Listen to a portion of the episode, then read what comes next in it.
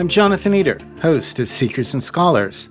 About one year ago, in late summer 2019, we gathered to record an episode on National History Day, a unique program that invites middle school and high school age students to venture into the world of historical archives and collections to create projects on a particular yearly theme. Last year, the theme was on breaking barriers in history. This year, the theme is on communication in history, the key to understanding. Through this adventure over the course of an academic year, participants build expertise on a particular topic and then communicate what they have learned either through developing a website, writing a paper, designing an exhibit, producing a documentary video, or creating a performance.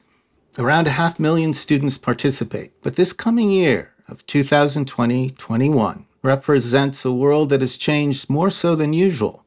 So, we thought we'd bring back guests from last year's Seekers and Scholars episode, which is number 33, National History Day Transforming Students' Lives in Archives, for a follow up conversation, spotlighting what it means to be involved with National History Day 2020 21, where there is not only a different theme, but where the rules and norms have changed on how we conduct ourselves in a world responding to a pandemic.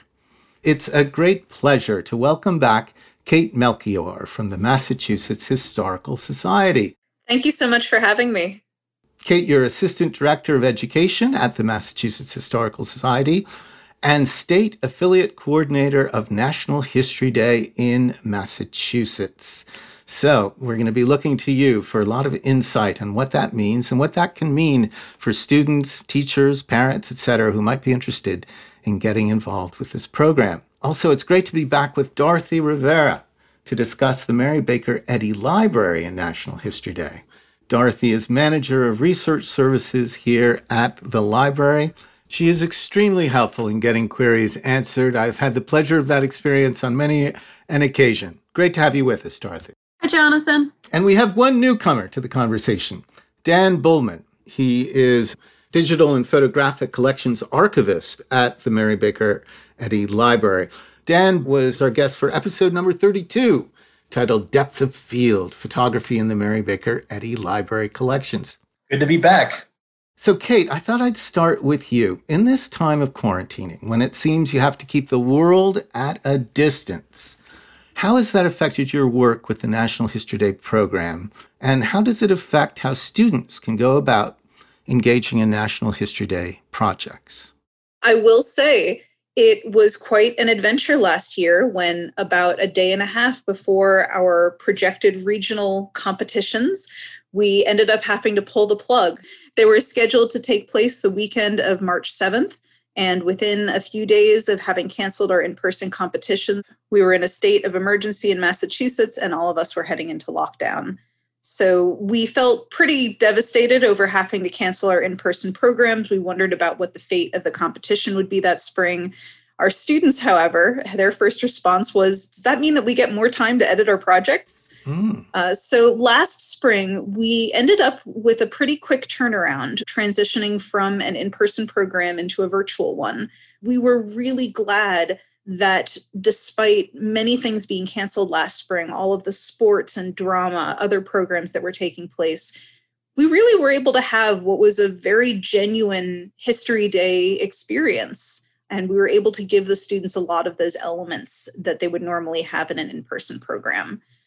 This year, facing similar barriers, uh, to pick the theme from last year, we have decided in Massachusetts to once again hold a virtual contest season with teachers facing such uncertainty in their classrooms and having so many barriers to lessons when they're trying to figure out how to navigate what might be a hybrid classroom or a combination of in person and virtual students. We wanted to make sure that no matter where this year takes us, that our students and teachers had consistent instructions and consistent calendar dates for the entire year. That being said, this year we have a lot more time to really plan out how exactly we want that competition to take place. So, unlike last year, this year we are hoping to do interviews between students and their judges on a large scale. We've also worked with the national office who have come up with templates for all of these projects to take place in a virtual space and to make that transition much more easy for programs like, say, a performance with instructions on how to do a performance using Zoom, playing with Zoom backgrounds, figuring out some of the other tools that students have at their disposal. And maybe this is a good time to talk about that competition for those who might not be familiar with the program. So, National History Day on its own is really a curricular structure for helping students do project based learning. So, the whole point of that is that they get to pick out something that really intrigues them in history and then create a project that presents that to the public in some way through those five project categories the exhibit, the documentary, the website, whatever interests them.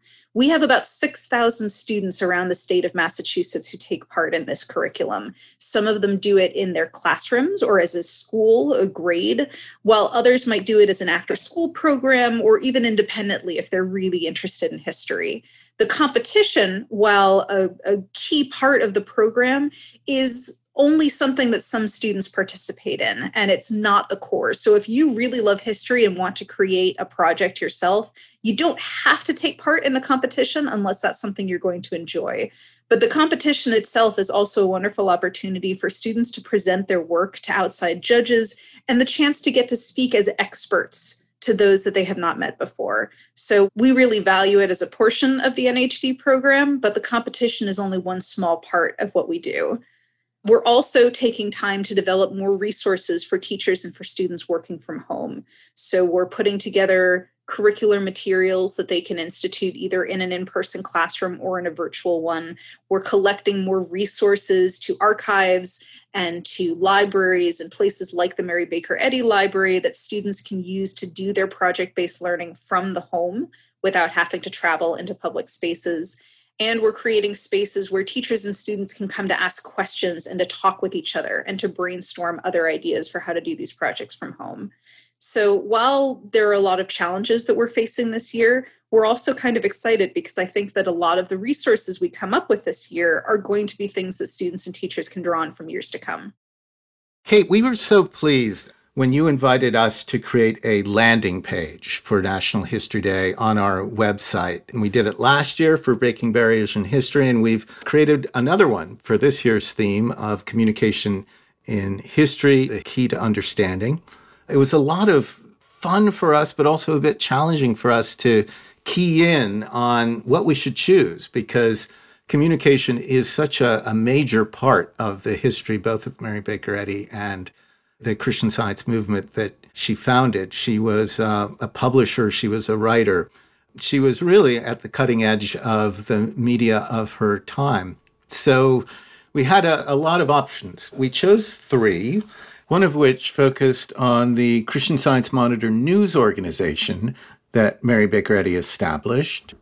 Another was on the Massachusetts Metaphysical College, and that's a kind of very unique story of a woman in the 19th century founding an institute of, uh, of higher learning, in this case, one dedicated to the teaching of Christian science. And then we chose another on how Mary Baker Eddy communicated her new religious vision through the media that was available to her at the time. And so we looked in on the periodical that she uh, started called the Christian Science Journal. So, Dorothy and, and Dan, could you expand a little bit about what people will find on that landing page, how it's an introduction into a much, much bigger world? The idea behind what we put on the landing page is to give people the general sense of some of the different things that come up in this portion of the collection. You have the section on the Christian Science Monitor, and it highlights several of the other articles we have on the website. And one of the things it tries to do is point out sort of interesting stories that you might find in that portion of the collection. So, for example, if you were interested in investigative reporting. There's David Rohde's story on the human rights violations in Bosnia. But there's also a whole series of stories that took place during the 1980s called Children in Darkness. Um, and it was done under the editorship of Kay Fanning, who was the first woman to serve as editor in chief of an international newspaper. So these are little highlights designed to really be prompts to encourage the participants to kind of dig a little deeper, ask some more questions, or to see, okay, this is something that's interesting in the library's collection. Maybe there's something related at Mass Historical or one of the other partnering institutions of National History Day. Dorothy, the David Rohde's story that you mentioned is interesting to think about in connection with National History Day projects. Rohde won a Pulitzer for his revelations about atrocities that occurred at Srebrenica during the Bosnian conflict in the 1990s. His investigative work appeared in the Christian Science Monitor. Although Rohde is no longer with the Monitor, there are people still on staff who worked with him on that project and could speak to what happened. It would be such an incredible experience for one of our students. I think that's one of the gems that you pull out of having a landing page like this. And one of the reasons that I so love when organizations will do this because they'll pull out these stories that the general public might not really know exist in the archives. So students might assume when they come, and rightly so, to the Mary Baker Eddy Library that they'd be able to find great stories about religion and history or about women in history, but to know that they could find this sort of investigative reporting about international events and then be able to speak to people who are involved in that reporting is something that they should definitely know about. And Dan, with a subject like the Massachusetts Metaphysical College that Mary Baker Eddy founded, how do our photograph collections help bring that story to life? What our photograph collections can do for that particular story is put faces to names. So if you're doing research, you can find out about a lot of the students who attended the school, who were involved in the Christian science movement at that time. We have photographs of many of them in our collections. The image that we used on our landing page is an 1885 photograph of Mrs. Eddy's students gathering at the Point of Pines picnic in Revere, Massachusetts. And there were about 30 students who gathered at that event. For many of those people, these are the only images we have of them. Hmm. We also have Mary Baker Eddy's papers available online. So you can read a lot of the correspondence from that time period when she was discussing founding the school and those can be accessed at mbepapers.org.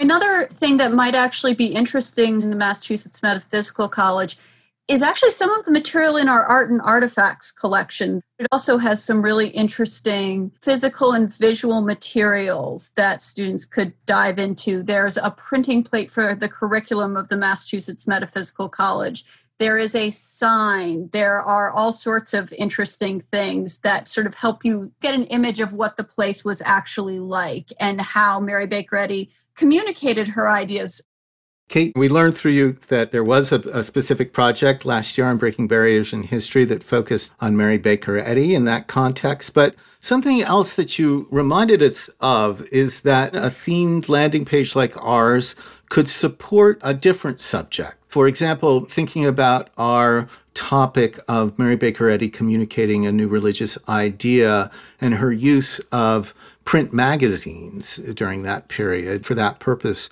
you know, that could be supportive of a project that's looking at the transformation of media in that time period of the late 19th century. This is one of the reasons where I will say go and email your archivists because any topic that you have, they'll be able to come back with 10 or 15 ideas of places you might have never thought to look in the first place.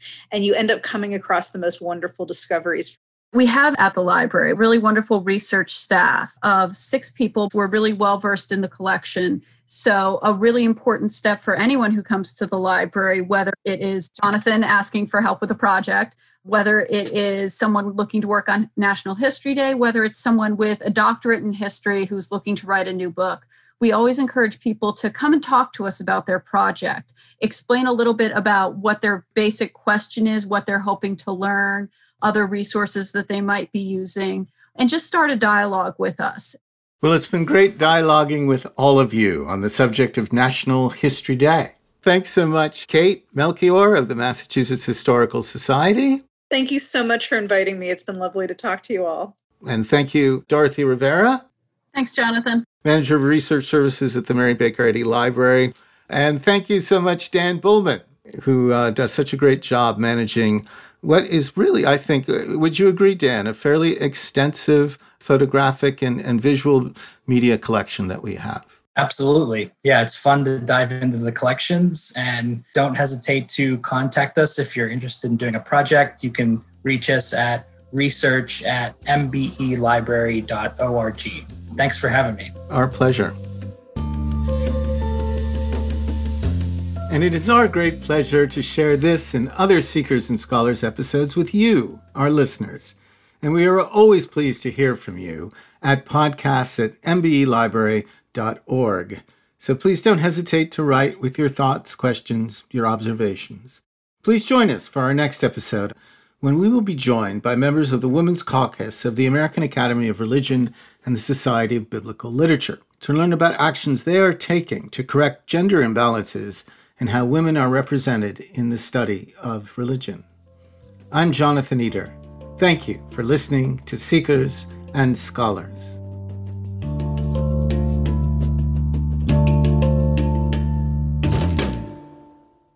This podcast is produced by the Mary Baker Eddy Library, copyright 2020.